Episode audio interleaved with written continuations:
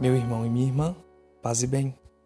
Hoje nós celebramos Santo Antônio de Pádua, um grande santo da nossa igreja, um homem de caridade, de coragem, de força e de um grande testemunho de vida. Em tudo ele foi obediente a Cristo e não poupou esforços para bem cumprir a sua missão. Missão que mais tarde o levaria para tantos lugares, para tantos povos, para tantos corações.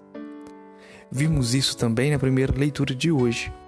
Eliseu, ao receber a capa de Elias, deixou o arado e a terra e foi cultivar os corações de tantos homens e mulheres que necessitavam de uma palavra de Deus.